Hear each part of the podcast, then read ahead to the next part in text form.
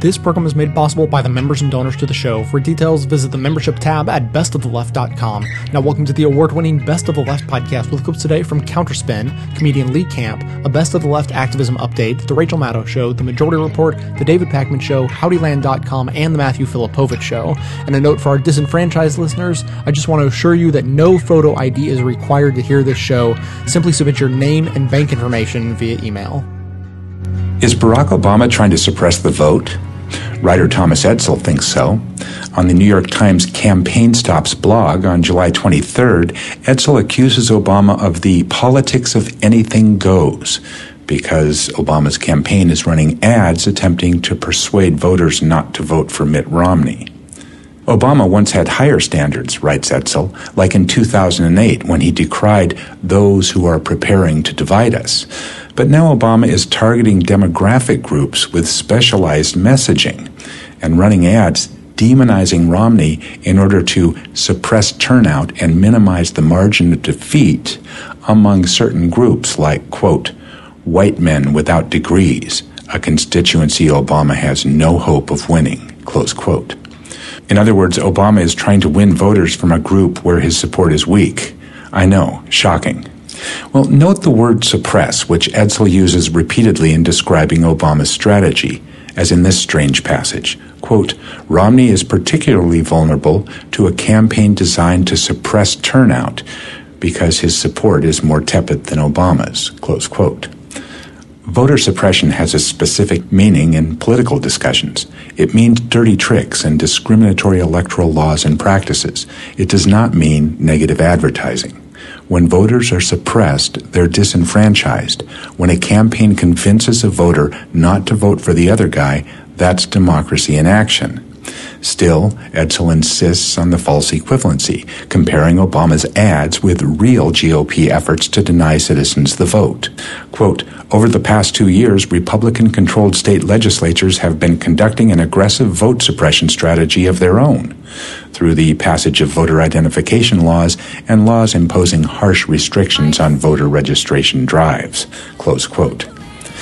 Obama and the GOP are engaged in the same kind of anything goes politics?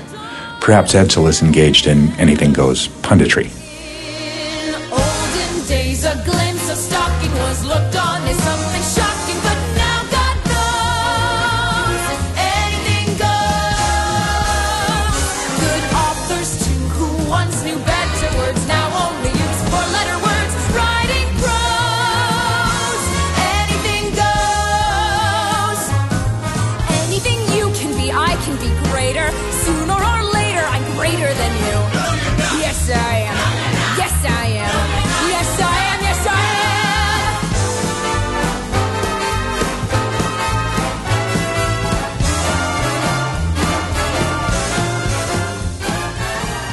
This year's presidential election will be stolen. And I'm not saying this coming from one side or the other. I think the vast majority of politicians are puppets designed to distract and confuse, bewilder, and bemuse while the real is going down. Kind of like a magic trick. except instead of being distracted from the fact that your wristwatch was taken off your wrist, the average citizen is distracted from the LIBOR banking scandal. Anyway, not only will the election be stolen, but it is being stolen right now. Right now, the Republicans are working their asses off to make sure as many people as possible are knocked off the voter rolls in swing states. It's called purging, kind of like when a bulimic person throws up their meal, but instead of vomit, it's a pile of chewed up democracy all over the carpet. So in 2008, 767,000 provisional ballots were cast and never counted. A provisional ballot is equivalent to writing your vote in a fart. You're left with nothing but a faint bad smell. If a poll worker hands you a provisional ballot, they're handing you a piece of paper that says, here's an idea, go f- yourself. Don't accept it. Tell them you want a real ballot or you want a definitive reason you can't have one. Then drop your pants and moon them. Then ask if you can borrow their pen and draw an American flag on your ass. But keep in mind, it takes some skill to draw on your own ass, so you might want to use the buddy system and have someone help you out. Also in 2008, 1.5 million ballots were quote unquote spoiled and not counted. Spoiled is an interesting term that generally means a Republican official didn't like the vote. Often they'll say the name looks suspicious. What kind of names look suspicious to Republican officials? black and Hispanic names. I mean, it's understandable. You look at a name like Juarez and it just looks spoiled. What the f- the matter with it? It's got a J acting like a W. That's as suspicious as a Muslim in an airport, I tell you. In 2008, nearly half a million absentee votes were mailed in and never counted. A lot of those were active service military. But you know, who are they to vote? Nothing is more un American than being stationed in Qatar. So far, that adds up to 3 million votes not counted. But we're just getting started. In 2008, 2.3 million people wanted to vote but had their registration rejected. Probably suspicious names again. Half a million registered voters were wrongly cut from voter rolls, and 320,000 registered voters were turned away from voting for God knows what reason. Probably because their skin color looked either suspicious or spoiled. And now in 2012, the right wing is really kicking into high gear. If they were in 2008, then they're the whole throbbing now. The Wisconsin recall of Scott Walker was the test run, and it went swimmingly. Hundreds of thousands of people were stopped from voting, and Walker was able to stand up and say, Look, when only the right kind of people vote, I win easily. The right wing is stopping people from voting under the guise of voter fraud. Unfortunately, the type of fraud they're talking about almost never happens. And it makes sense that it never happens, because who wants to go to jail just to cast a vote for one of these? You'd have to be out of your mind. If you're gonna risk your freedom, do it for a bank robbery or running naked through a church or something with a good story behind it at least. You know, and, and besides, you know how much you'd get beat up in prison if people are like, what are you in for? I said my name was Mickey Mouse when I went to vote, so back the f- up. So, in an attempt to fight a crime that never happens, the right wing is cutting millions of people from the voter rolls. And why aren't the Democrats in power stopping it? Because most of them are rich and corporate too, and they don't give a this isn't right versus left. This is rich versus poor. In this country, the rich white people are losing control like a drunk chick in Cancun on spring break. And purging poor people from the voting rolls is their way of making sure that doesn't happen. They, you, you, you, you may not love the Democrats, alright? But this isn't about them. This is about salvaging the little rancid shards of our democracy that are actually still salvageable. And they're poking into the ass of the gargantuanly rich mother.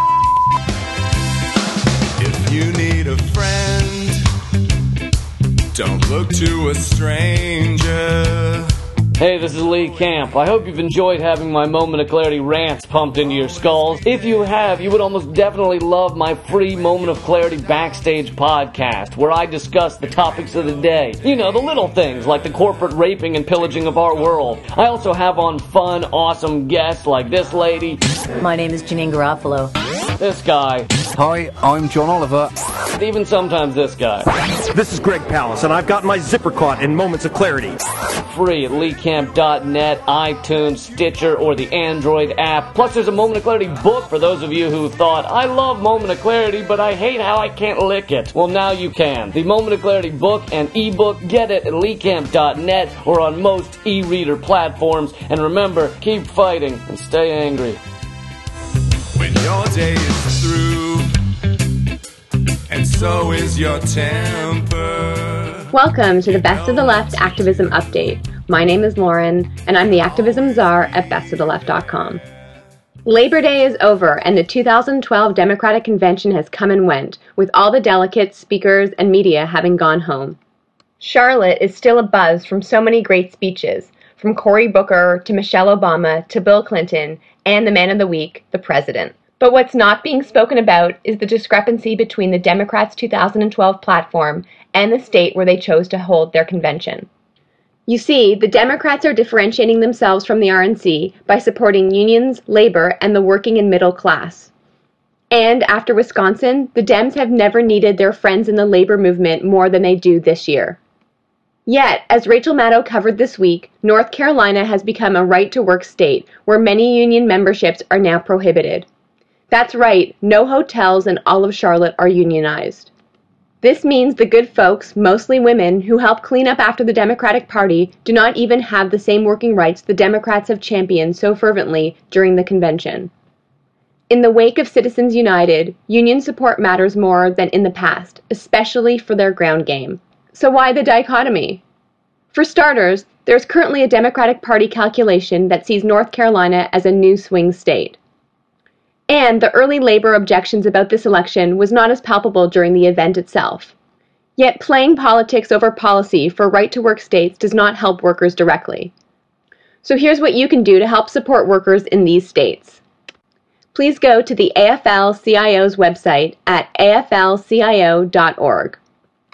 The AFL CIO is an umbrella federation for American unions, representing 56 unions and over 12 million workers. They fight for workers to receive decent paychecks and benefits, safety, and fair treatment. By navigating their site, you can learn more about worker rights and discover which states have now implemented the Right to Work statute. Clicking on their Action Center tab offers involvement on the national, state, and local levels and helps you keep track of all the issues, legislation, and corporate watching needed. So during the final electoral push, get involved and join the Working Families Action Team, because every American worker deserves a fair shot. This has been a Best of the Left activism update. For more information about the link in this segment, please consult the show notes at bestoftheleft.com. Likewise, if you yourself have an activist call to action that you want to have featured on the show, please email me at lauren at bestoftheleft.com.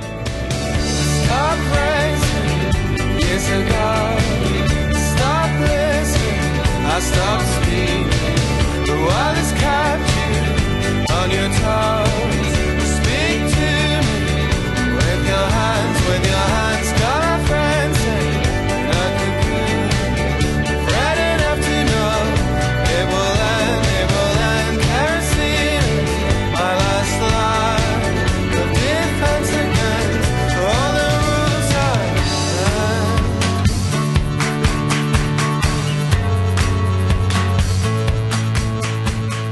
The great state of Pennsylvania is home to a civics geek's dream come true. The state of Pennsylvania has a voter hall of fame. Every year, into this Hall of Fame, they induct new super voters, Pennsylvanians who have voted in 50 consecutive elections. Quote, the Voter Hall of Fame inductees hold a special place in Pennsylvania history. For 50 years, they have placed their responsibilities as citizens of this Commonwealth first. We are grateful for their lifelong commitment to democracy, and we proudly induct them into the Pennsylvania Voter Hall of Fame.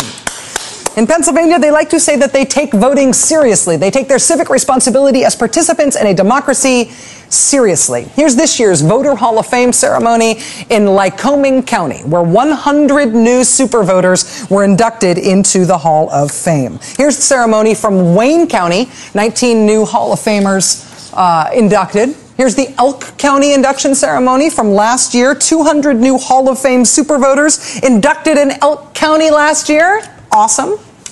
The Pennsylvania Voter Hall of Fame has been around since 1982. Right now, there are almost 6,000 registered voters who are Hall of Fame super voters, whose vote in this year's election would represent more than their 50th consecutive ballot cast.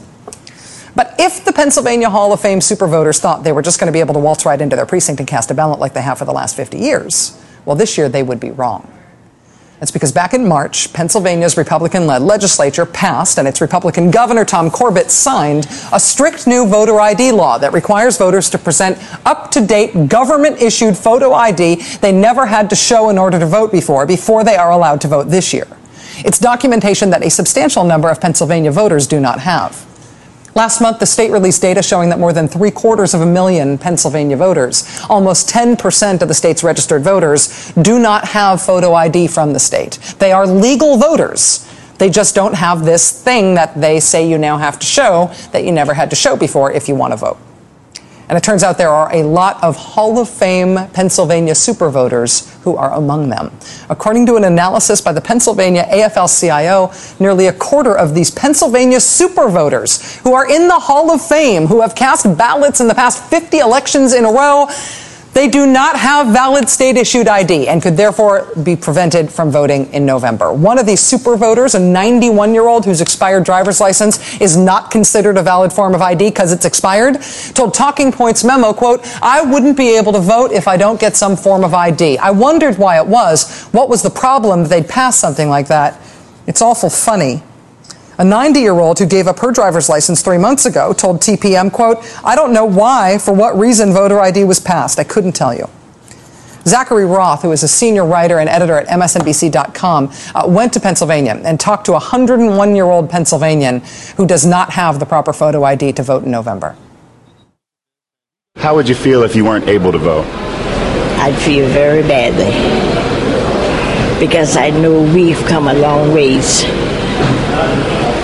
when we could not vote. See, I remember when the black folks did not vote.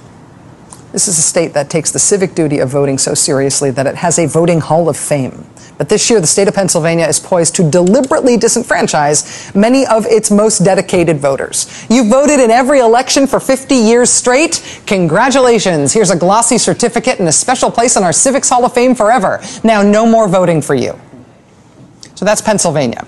In the great state of Iowa, while Republicans tried for it, there is no new Iowa voter ID law for this year's election, but that doesn't mean that nobody gets disenfranchised. The Republican Secretary of State in Iowa has now suddenly moved to start a purge of the Iowa voter rolls. The Iowa Secretary of State used an emergency procedure that allowed him to issue the new purge rules without giving notice to or taking input from the public. He tells the Des Moines Register that the usual notice and public participation are contrary to the public interest because these procedures, this voter purge, had to be in effect before the November 6th presidential election. So he's trying really quick, like with no public oversight, to purge the voter rolls three months before a presidential election. What could possibly go wrong? That's Iowa. And as long as we're talking shady new Republican election rules in swing states just in time for election day, we also need to make a quick stop in Ohio. For the past couple of nights on this show, we've been talking about a new partisan disaster in voting rights in Ohio. Now, the big news, Beltway attention controversy in Ohio right now is the Republicans moving to cut off the last three days of early voting. Expansive early voting, of course, is the change that's credited with turning the hours long nightmare lines of the 04 election in Ohio into something resembling a functioning election day in 2008. But that relatively trouble free election in 2008 resulted in Barack Obama winning the state. So coincidentally, this year, Republicans in Ohio would like to have fewer early voting days. Ohio's Republican Secretary of State John Husted has been trying to defend that move, trying to explain why, if the point is not to get fewer people to the polls, not to have longer lines on election day, why it would be so important to cut off early voting three days early. I don't think the bar is too high there for anybody who really cares about the future of our country and wants to have their voice heard by voting.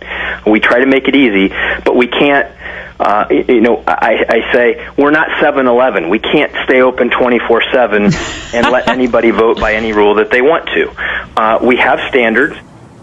That is Ohio's Republican Secretary of State's explanation for cutting off the last three days of early voting in the state, including the Sunday before Election Day, which is when African American churches typically mobilize their congregations to go early vote en masse. You can't just go around voting whenever you want. We have standards. The fact that those standards are likely to result in longer lines in the big cities where Democrats are favored. I'm guessing the Secretary of State would say that is just a coincidence, but I would love the chance to ask him. Even as questions remain about the cutoff of those last three days of early voting in Ohio, so far the Secretary of State John Husted has not answered questions about the other election scandal in Ohio for this year, the one I find hard to believe is not front page news all over the country. The bigger election scandal in Ohio right now is that on a county by county basis, elections boards are deciding whether to allow early voting on nights and weekends. Each county's election board in Ohio's 88 counties is evenly split between Republicans and Democrats, equal numbers.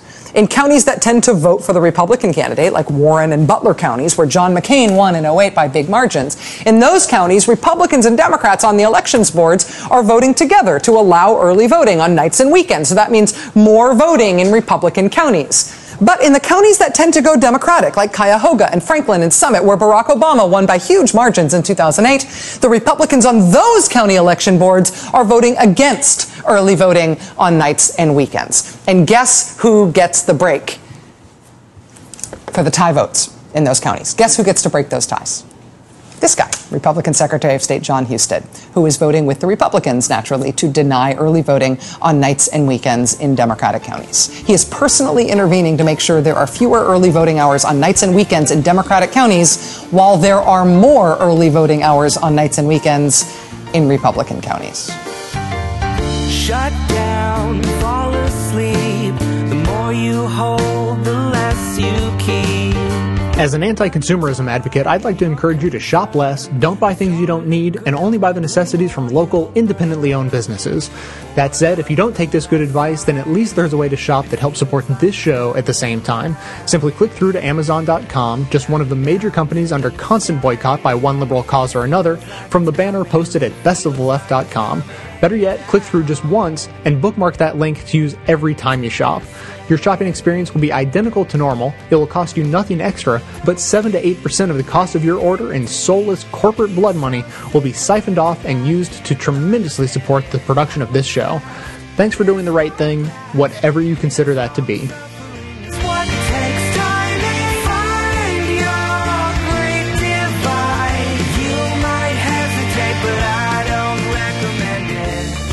The facts about voter ID laws are straightforward.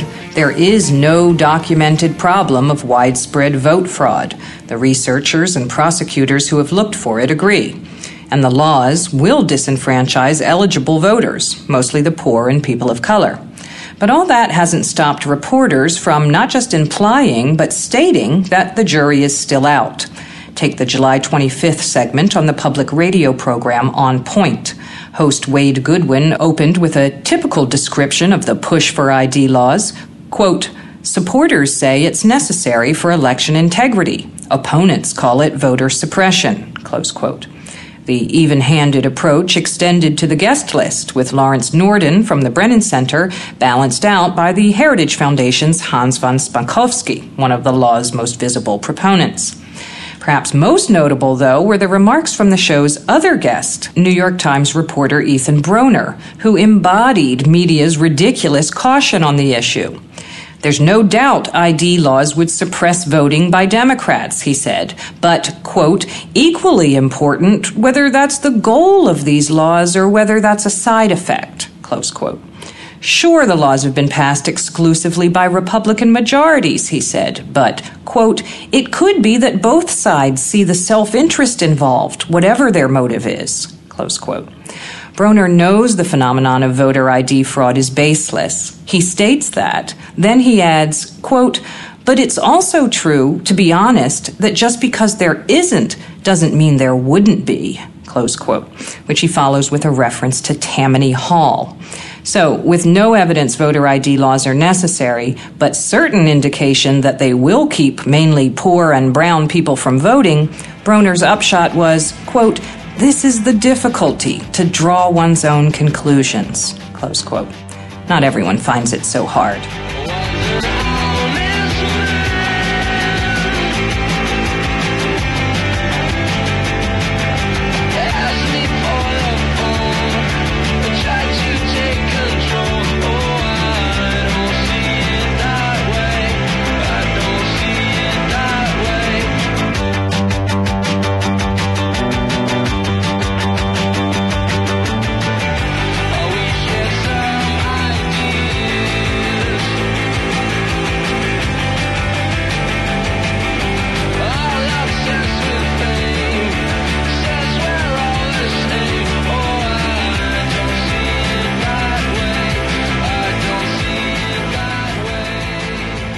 Out of Pennsylvania. Commonwealth Court Judge Robert Simpson said he would not grant an injunction that would have halted the law requiring each voter to show a valid photo ID in Pennsylvania. We have spoken about this before.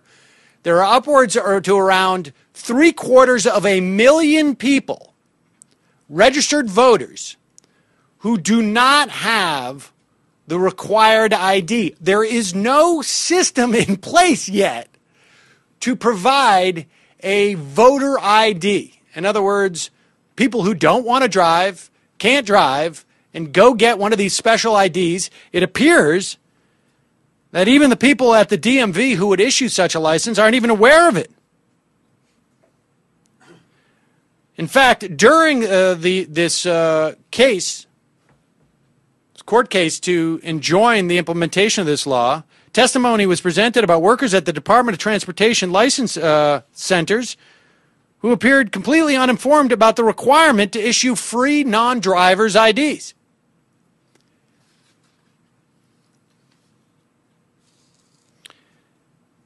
Simpson, uh, the uh, uh, the judge, did not rule on the full merits of the case, only whether to grant a preliminary injunction stopping it from taking effect. So this will be appealed uh, by uh, those people who are fighting this, including the American Civil Liberties Union. It will go uh, to the Supreme Court. Uh, however, votes of four of six Supreme Court justices would be needed to overturn the ruling. The judge, of course, is a Republican. Relevant only because we know the Republican leader of the state Senate spoke of the voter ID law as going to provide Mitt Romney a win in Pennsylvania. However, the Supreme Court of Pennsylvania is split three to three, three Democrats, three Republicans. There's only six members of uh, justices that are sitting because one justice is uh, has been suspended, a Republican fighting criminal corruption charges. Well, isn't that nice? The original rationale in the Pennsylvania Republican controlled legislature for the law to prevent election fraud played little role in the case before Simpson because the state's lawyers acknowledge there is no evidence of any of these things ever taking place, nor do they expect it to take place during this election. Instead, they insisted, uh, and this is the, the ruling basically was whether or not lawmakers properly exercised their latitude to make election related laws when they chose to require voters to show this ID. In other words, the, the judge was simply ruling on whether or not this was in the purview of the state legislature to make such a law, not whether or not it is a valid law. The Department of Justice is already on the case. On Monday, it asked the state's top election official for a long list information about the uh, about the law to see if it is an infringement on people's rights according to the Voting Rights Act. Pennsylvania is not one of those states that needs to check with the uh, Justice Department before it changes its laws. It's unclear whether or not uh, the Department of Justice can actually stop this law or whether or not they feel that there is reason to do so. Some people have argued, well, this is going to disenfranchise a lot of old people outside of um, uh, who who might otherwise vote for Republicans. But the fact of the matter is that nearly 45 percent of eligible voters in Philadelphia may be disenfranchised by this.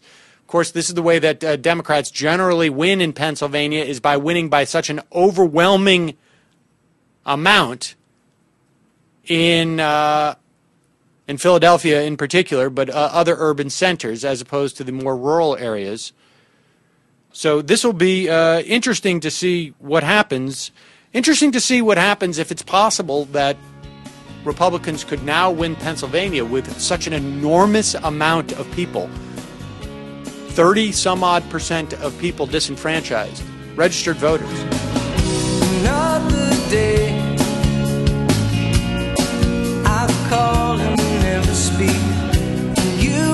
Say, nothing's changed.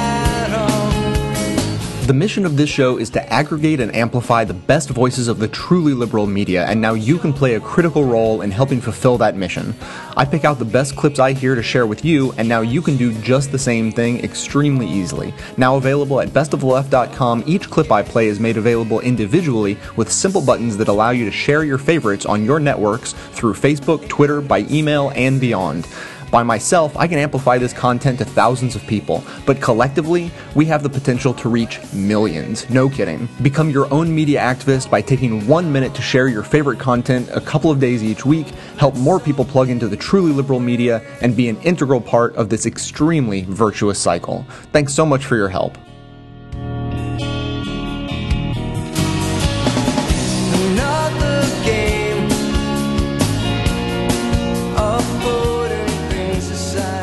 Scott Brown, who's running here in our home state of Massachusetts for re election against Elizabeth Warren, who is challenging him for that seat, is outraged that people who might not vote for him are registering to vote. This is a fascinating story.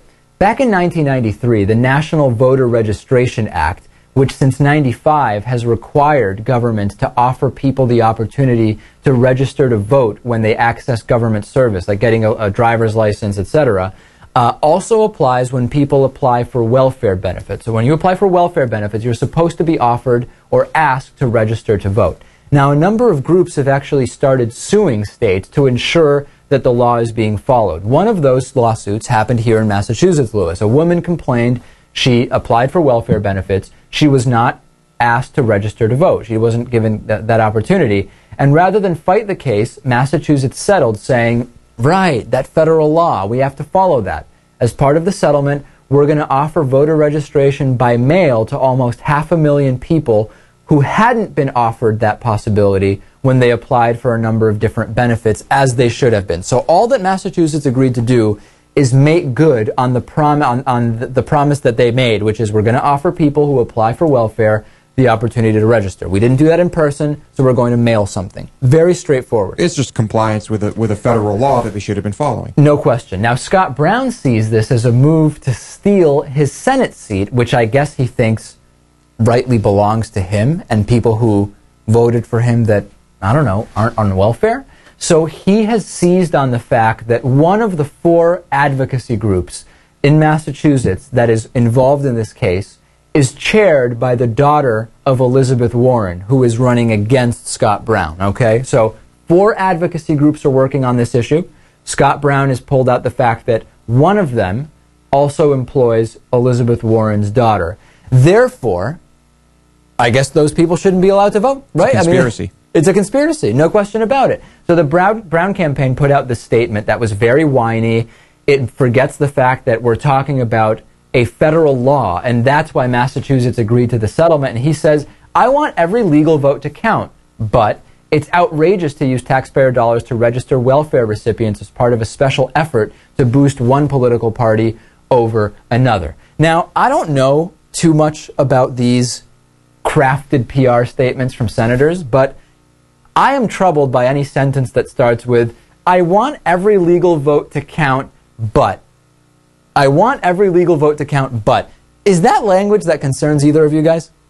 It is not uh, not a good way to start a sentence. No, certainly not. When you're trying to, when you're a senator, and presumably you're there as part of the American democracy where people vote, et cetera, et cetera, starting a sentence with, I want every legal vote to count, but, you want every legal vote to count, right? And federal law is being followed here by this make good of offering these people the chance to vote. That's, that's it. That's plain and simple what it is. We could we could uh, we could just say I want every legal vote to count, but not when it hurts my chances of winning. I mean, what's we can cut out most of that sentence. Yeah, just, really. Just use the, that. the key, you don't even need all of it. All you need is I want every legal vote to count, but that's it. That's all. That's the entire part that you need, really. Yeah. So there it is. Scott Brown. Uh, maybe he'll be able to keep that Senate seat, um, even with all the legal votes counting, which I know is something he certainly doesn't want.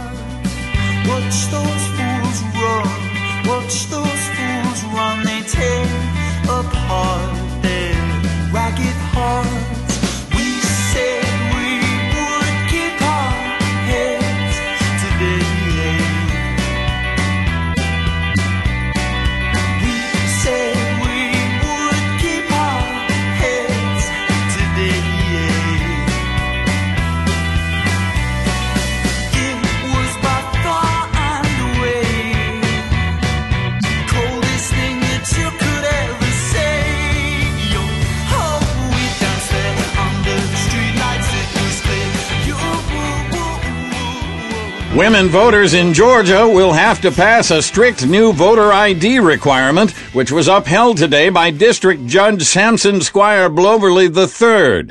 Unless overturned by the U.S. Supreme Court, all female Georgians will have to present the original rib from which they were constructed by God at local polls. Athens resident Alice Lummard. If they want backbone, we're gonna be playing hacky sack with man parts round here. Attorney General Eric Holder has reportedly walked from one office to another in an attempt to get his mind off those really good pralines they make down there.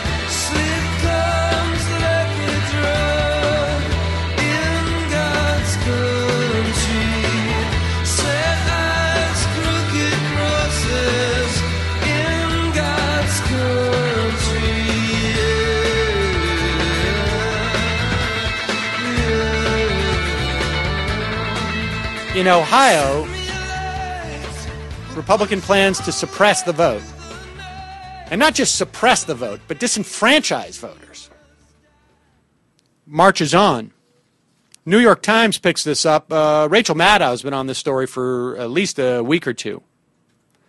But if you live in Butler or Warren counties, in these suburbs of Cincinnati, you can vote for president starting in October with an absentee ballot. You can go to a polling place to get that absentee ballot after work, in the early evening to the mid evening. I mean, it's late evening for those of us with children and no lives, or on weekends. Because Republican officials in uh, those uh, counties who control the uh, Board of Elections voted to make it convenient for their residents to vote early and avoid long lines for uh, for voting on election day. But if you live in Cincinnati, Republicans on the county election board plan to end early voting in the city at 5 p.m. And they will ban it completely on the weekends. This is according to the Cincinnati Enquirer. Hamilton County, which contains Cincinnati, is a largely Democratic county, votes solidly for Barack Obama in uh, 2008. Butler, or Warren County, lean Republican. My, my, what a tremendous coincidence. Surprise, surprise. In counties likely to vote for President Obama, Republicans have voted against the extended hours. And Ohio Secretary of State Jon Husted has broken the tie in their favor. In counties likely to vote for Mitt Romney, Republicans have not objected to the extended hours. Cincinnati is 45% black, Cleveland 53% uh, uh, black. Butler County, however, 8% black. Warren County, 3.5% black. Wow, what a shock.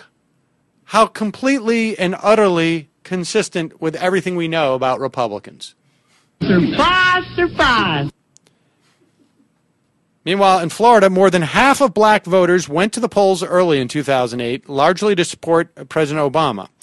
So last year, in Florida, Republican lawmakers severe, severely curtailed the early voting period. And now we also know uh, in Pennsylvania, uh, this voter ID law may stand. We also know from depositions in a lawsuit in Florida that the former chairman of the Republican Party in Florida says that, yeah, this was par for the course. People would, would specifically say, we're going to do things to disenfranchise black voters.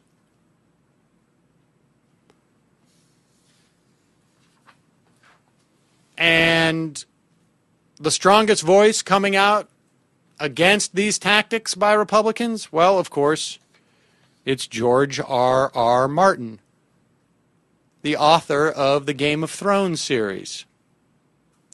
On his uh, blog, he writes Republicans and their teabagger allies uh, have scant regard for our republic or its values. They are oligarchs and racists clad in the skin of dead elephants. Yeah, that's why the guy is a uh, best selling author. And I want to remind you of what uh, Harold Meyerson wrote um, last week. I guess it was in late July. Suppose Mitt Romney ekes out a victory in November by a smaller, by a margin smaller than the number of young and minority voters who couldn't cast ballots because of the photo ID laws enacted by Republican governors uh, and legislators. He said that um, Democrats, in fact, the country, should ignore the results. Mass demonstrations would be in order. So would a congressional refusal to confirm any of Romney's appointments. A president premised on racist restriction of the franchise creates a political and constitutional crisis, and responding to it with resigned acceptance or inaction would negate America's hard won commitment to democracy and equality. Moved. I'm away to glory. I should not be moved like a tree standing by the water.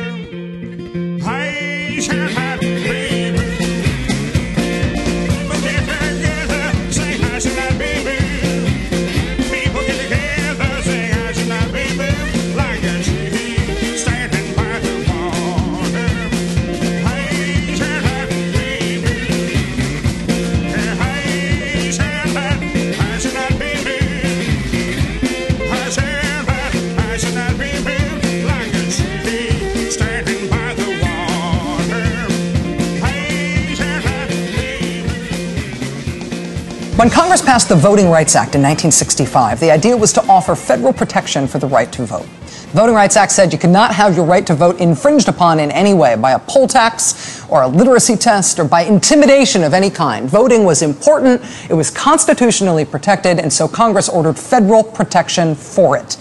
Even if states wanted to infringe that right, the federal government would not let them do it. The Voting Rights Act passed both chambers of Congress by wide margins. Republicans, incidentally, supported it by wider margins than Democrats did. Democrats at the time, of course, were still infested with their Dixiecrats. When it came time to re up the Voting Rights Act, to extend key sections of it in 2006, the, vote, the Senate voted to do that by a vote of 98 to nothing. Now, in parts of the country that have historically had trouble with voting rights or voter turnout, uh, the Voting Rights Act requires extra federal scrutiny of state actions whenever they want to change their voting rules. They're subject to extra scrutiny that they have earned uh, to make sure they're not changing their laws in ways that infringe on the constitutional right to vote. That's why you've got this extra hurdle of federal approval that a lot of these Republican controlled jurisdictions have had to go through this year when they've been trying to change their state laws to make it harder to vote. So in South Carolina, Republican Governor Nikki Haley is saying she wants her state's new barrier to voting approved in time for the November election. In Virginia, Governor McDonnell took a break from chairing the Republican National Platform Committee yesterday to celebrate his state's new law getting federal clearance, along with the promise of a free ID card to be mailed to every Virginia voter. In Florida, Republican Governor Rick Scott signed a law this year that cuts the days for early voting from 14 days to 8 days. But Rick Scott's state has five counties that get this special scrutiny under the Voting Rights Act. And a few days ago, a federal court ruled that Florida may not cut early voting in those five special counties. But check this out. If you, if you look at the specifics here, you will understand what the giant drama is going on now in Florida. The court ruled that if those five counties under special supervision agreed to hold longer voting hours on weekdays, then maybe, maybe the state could get away with cutting out the weekend voting that has been so popular, in particular with African American voters. Rick Scott considered that idea and thought maybe he could work with it a little. Maybe he could get what he wanted after all in time for the November election. Rick Scott's Republican administration in Florida began approaching the elections clerks in these five counties. They asked the clerks to please, please, please go along. Please tell the courts that they like Rick Scott's idea for cutting out weekend voting and for just making the weekday voting longer instead. And as of yesterday, of the five election supervisors, four of them said, sure, we'll do what Rick Scott is asking. Fewer voting days? Okay, we'll take fewer voting days. But the fifth supervisor says, you know what? Early voting works great as it is in his county. It's the Florida Keys. He says letting people vote on the weekend there makes a difference in that district. It's not just a matter of staying open later on the weeknights. He told Governor Scott, nope, he is not budging. And so, standoff. You might remember a similar standoff we've been reporting on in Ohio. In that state, it's two county election commissioners who want to continue weekend voting over the Republican Secretary of State's strenuous objections. Ohio Secretary of State, as we've reported, is threatening to fire those local commissioners. Ohio doesn't receive special scrutiny under the Voting Rights Act, although maybe it should, given that state officials there are so determined to make voting harder. But regardless, these five counties in Florida do get that extra scrutiny under the Voting Rights Act, which again, Republicans used to like.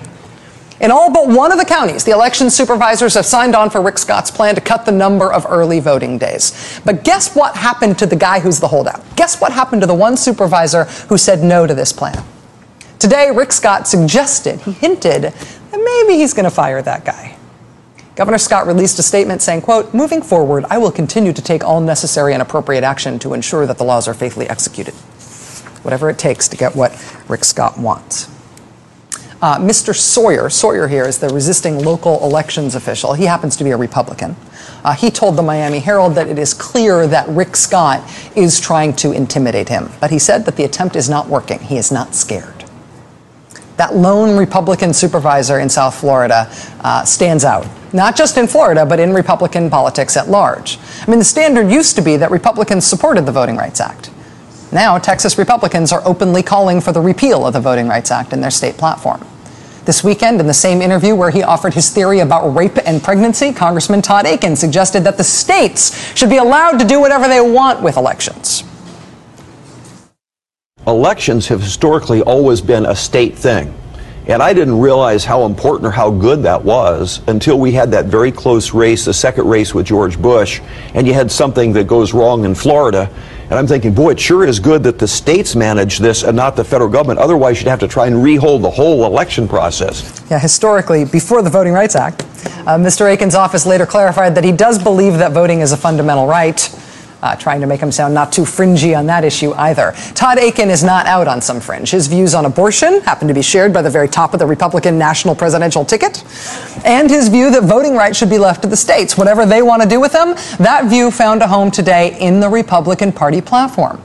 Platform committee chaired by Virginia Governor Bob McDonnell voted to support states that are trying to make voting harder by making you show new kinds of ID you didn't used to have to show in order to vote new kinds of documentation that millions of Americans do not have. Then Republicans added a plank requiring that you newly prove your citizenship in order to vote. The voice vote on that one was unanimous. It is the new Republican consensus. Half a century ago, the consensus in the Republican Party and in this country was that we should make it easier to vote. As a nation, we liked voting, or at least we were embarrassed to admit otherwise. That was the consensus. But that was then. Now in 2012, that consensus is falling apart.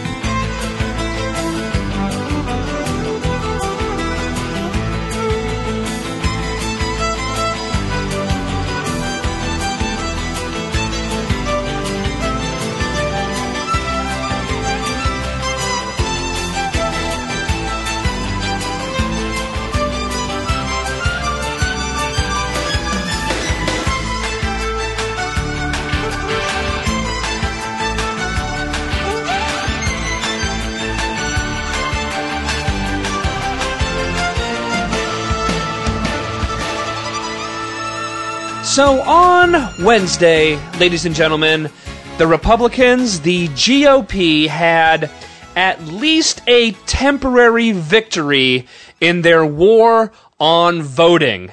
Um, I'm talking about in Pennsylvania, a Republican judge ruled that a Republican law that makes it harder for Democrats to vote, he ruled that it was A-OK by him. I'm talking about Commonwealth Court Judge Robert Simpson. He did in fact refuse to issue an injunction for the Pennsylvania voter ID law.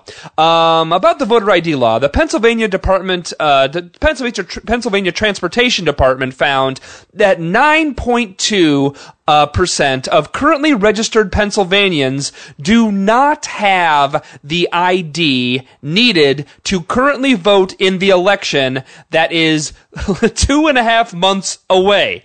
Um, that amounts to over 750,000 Pennsylvania voters who will be possibly disenfranchised because they do not possess the ID that the Republicans say they need. Um, again, over 750,000 current voters who are registered. That is three quarters of a million people who could vote now will not be able to. Um, that is one out of nine Pennsylvanian voters. One out of nine Who are these one out of nine? Who are these one out of nine? Well, they're the poor who cannot afford an ID. They are the elderly who do not have a current ID. They are students who also don't have a proper ID. There are minorities who live in cities where they do not have a car. In short, in short, they are groups that predominantly vote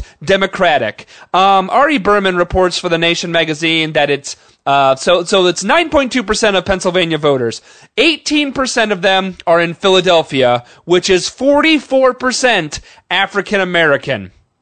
It's unbelievable. The judge, the judge allowed this, this, this farce of a law to stand despite uh, the fact that lawyers for the state were, quote, this is a quote, not aware of any incidents of in-person voter fraud in the state of Pennsylvania because there hasn't been any. There hasn't been any. There's been no prosecutions. There's been nothing.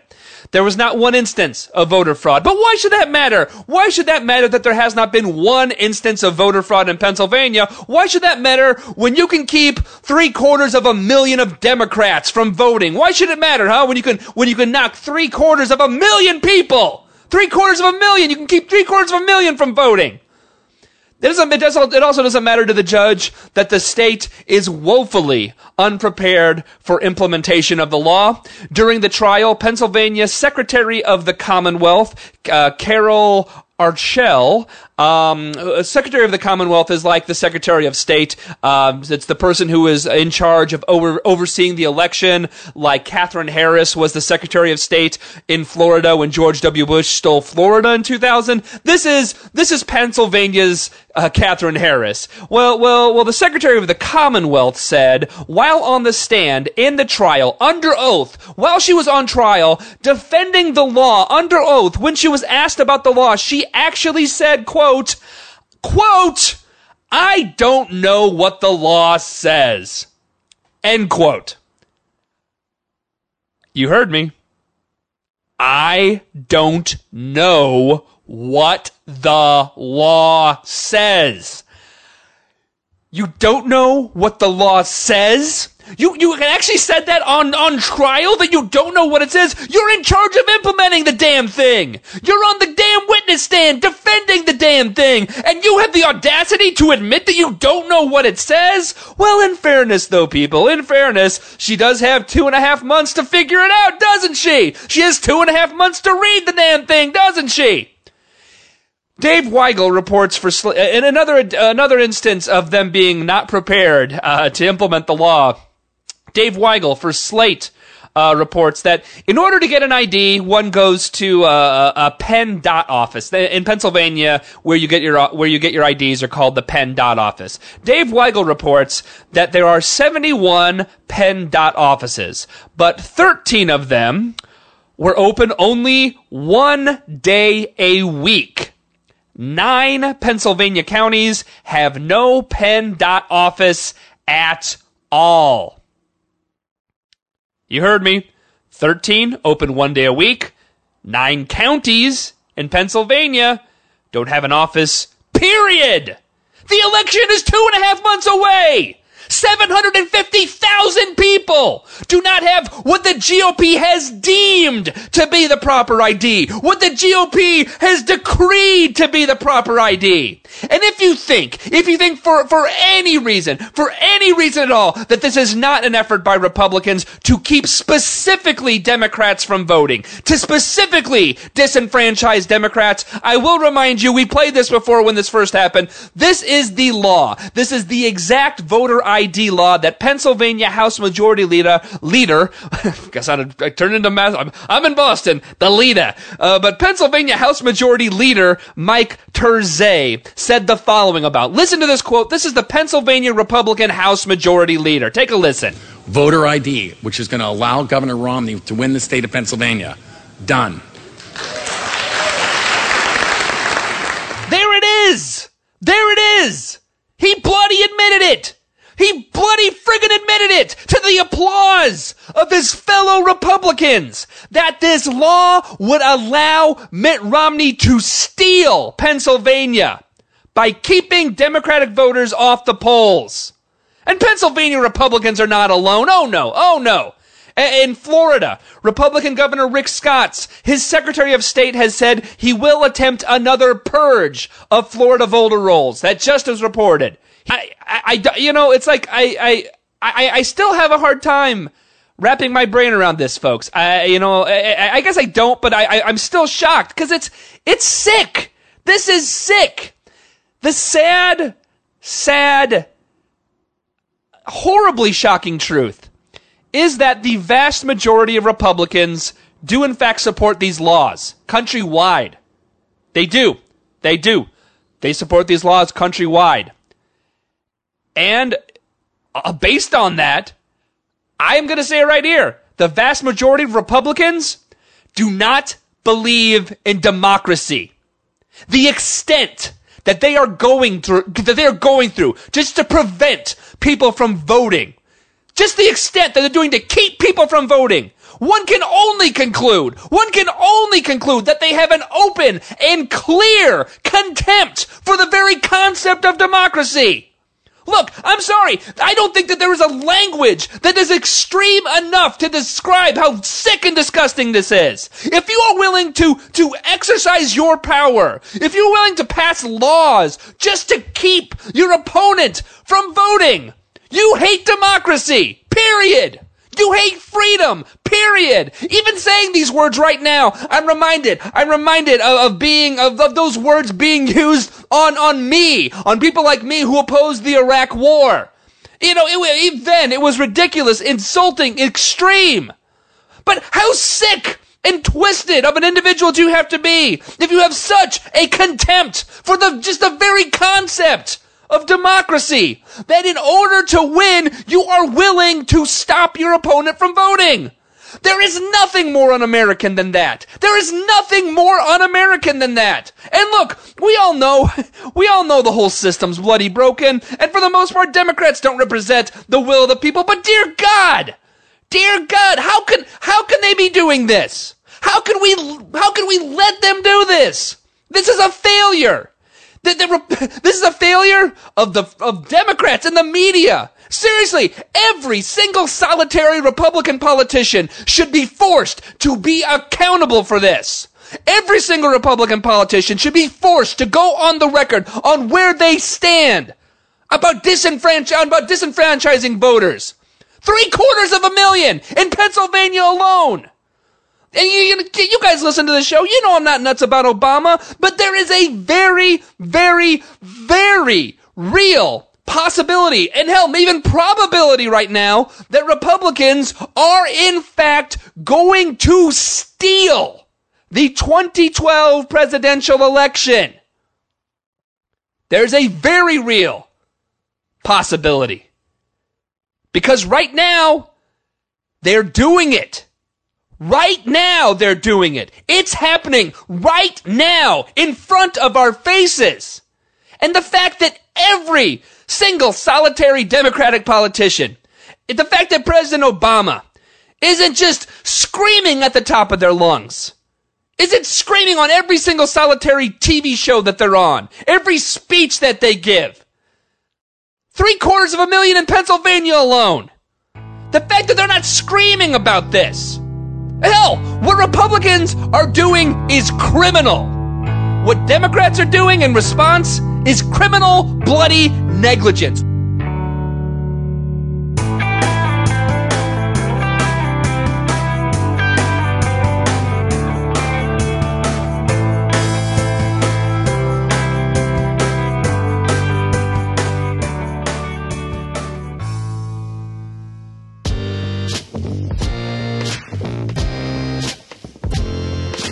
Hi, Jay. This is Nathan from Vancouver, Washington. My uh, comment is in response to a comment left by a gentleman on episode 640 where he said what I believe is a false equivalency that the blaming the Catholic Church for child molestation or rape is similar to blaming all Muslims for terrorism, which I think is completely false in that Islam is a religion, whereas Catholic Church is a single sect with its own bureaucracy and its own paid employees, even the ones that have avowed poverty receive room and board and so forth. They receive assignments from the Pope. They receive direction from the Pope, and their positions are sanctioned by the Pope, uh, directly or indirectly. So this false equivalency is very important because it plays into how we blame all Muslims for terrorism and so forth when you know Islam is a large religion of various different sects or bureaucracies, various different churches of Islam, and so lumping them all into one is uh, incorrect. Just like we don't blame all Christians for the child molestation, we don't blame we shouldn't blame all people who worship you know who are Muslim for the acts of a few of them. It's not like the you know Al Qaeda directly are employees are part of the bureaucracy of something equivalent to the Vatican. So I just wanted to, to clear that up because the difference here is that these people are under the direct, you know, direct or indirect employ of an organization, and that organization absolutely should be held to account for how it handles the actions of its members and employees since it is centrally run. Thank you. Hi, Jay. This is Paula in California. Um, I love your show. I've been using the Amazon tab on your webpage to click through and give you donations, so I hope that's great. Um, I just wanted to comment on um, the thing about opening doors for women. I mean, the story. I just, I'm sure it's too late for this, but the story that you relate is so much about control. The man wants to control how people are getting onto the train. He's he's making a big show about it, and if I were a woman standing there, I would be thinking, you know what, I can get on the train when I feel like it, not when you decide I want to get on the train. And that kind of controlling attitude is probably what rubbed you the wrong way more than his. I mean, I think you're making it a little more complex than it needs to be, trying to think about his internal motivations. I mean, his active, his objective behavior is controlling. And that is an odious sort of point of view from the point of view of a woman or a man who's trying to get on the train. So the polite thing to do is to open the door for the woman. You don't have to make a big show about it. But if you open the door, if the woman prefers not to go, and oftentimes that happens to me, I just gesture to the person, oh no, you go ahead. It's their choice. But if you're taking away their choice and insisting that they do it your way, of course it's going to rub people the wrong way, and of course it's going to seem sexist. So that's all I have to say. Thank you so much um, for your show. I really enjoy it, and it always makes me think. And goodbye. Hello, Jay. This is Joe from New York. I'm just uh, calling after listening to your last podcast. Uh, I had a comment from the caller, Stacy, who was talking about male privilege as it relates to uh, white privilege. And um, she reminded me a lot of my dad, listening to her. Uh, my dad grew up and still lives in New York City. He, uh, he lived here during the 1970s and 1980s when uh, when things the crime was a lot worse than it is today. And he had been the victim of muggings and uh, robberies, and witnessed a lot of crime. And you know, every in every instance of that, the person committing the crime was always a minority, and uh, that that tended to warp his perspective of, of minorities. And uh, you know, even to this day, he tends to look the other look who's behind him or who's next to him when he's walking down the street and um, you know, he, he he tried to explain to him that you know his view is somehow uh, inappropriate for reality. It's it's racist, and that it's not really how the world is. He'll explain to you that um, you know he'll he'll have statistics to back up how you're more likely to be uh, you know, the victim of minority crime than uh, than white crime. And he in his mind he doesn't see himself as a racist he sees himself as a steely-eyed realist who knows how the world really works. And um, he reminds me a lot of Stacy. She too, um, you know, looks looks around and always notices when there are men around. If there's one walking behind her or a man next to her, um, she's very aware of it. And if you try to explain to her how that's really not an appropriate worldview to have, she'll she you know she'll back it up with her own statistics. You she would say that one out of four women is the victim of a sexual crime.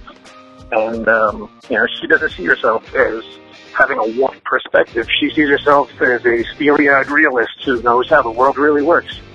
Yeah, the reason why I bring this up, the point I'm trying to make is that um, you can't talk about the reality of, of majority privilege without doing that within the context of, uh, of minority, for lack of a better word, paranoia. So I'm, not I'm not trying to say that majority privilege isn't real. I'm just trying to say that sometimes the perception of it is magnified and exaggerated to the point where it it's not it's it's more it's more illusion than reality. Anyway, my two cents. That's just my perspective. Uh, we'll see if you disagree or not.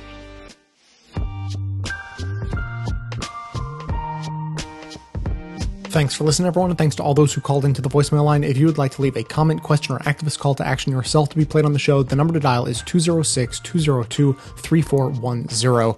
So, first, a, a quick note on Paula's message about the guy on the train, that whole story from a few episodes back. I, I played that message because it came at this story from an angle I hadn't heard before, and I really liked it. Uh, it gave me a little bit of an aha moment. You know, we spent several episodes sort of dissecting the motivations of a person who would insist on women being allowed to board a train uh, rather than doing it just to be polite. Um, you know, but and but and Paul is coming at it from just the absolute, you know, the result rather than the intent uh, portion where you know he's a person trying to exert control and that's really irritating for anyone who uh, who is having control exerted over them.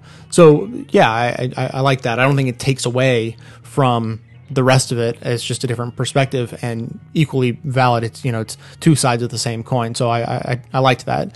Uh, secondly, today I want to talk about Joe from New York and his pseudo uh, racist father. But here's exactly what happened. I, I sat down, I'm getting ready to record, and I thought, okay, this sounds like a false equivalency. And I'm pretty sure I understand why intellectually. I can kind of piece together in my head. Now, how can I best verbalize that? And then 45 minutes went by, and I thought, I really need to get up early in the morning. I don't know if I have time to work this out.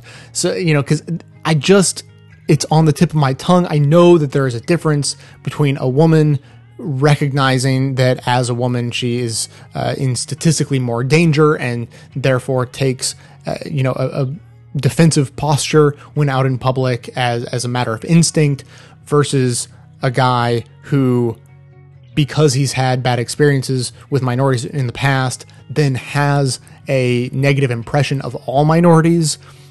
I know it but i cannot think of the best possible way to describe the sort of fundamental difference between those two things. I mean, one, the woman is you know talking about her own you know personal internalization of you know the threat from the outside world, and the other, the guy is sort of it seems to. I mean, I don't know Joe's dad, but he seems to be then sort of imposing his idea, his his negative impressions of minorities then on all minorities and I didn't get the feeling from Stacy that she was imposing a negative opinion of men on all men.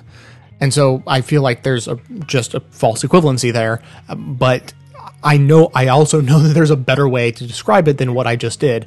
So if anyone wants to call in and do a much better job of that, please feel free. Uh, the number to dial 206-202-3410. So that's going to do it for today. Thanks to everyone for listening, especially thanks to those who support the show, uh, members and one-time donors who actually financially support the show are the reason we can do what we do. If you are interested in supporting the show that way, please visit the membership tab at bestoftheleft.com. Stay tuned into the show between episodes by joining up with us on Facebook and Twitter. And for details on the show itself, including links to all the sources and music used in this and every episode, all that information is always posted in the show notes on the blog. So, coming to you from inside the Beltway, yet outside the conventional wisdom of Washington, D.C., my name is Jay, and this has been the Best of the Left podcast, coming to you every third day, thanks entirely to the members and donors to the show from bestoftheleft.com. Thought lines now black and white. You took apart a picture that wasn't right. Pitch burning on a shining sheet. The only maker that you wanna meet A dying man in a living room. Whose shadow paces the floor. Who'll take you out in the open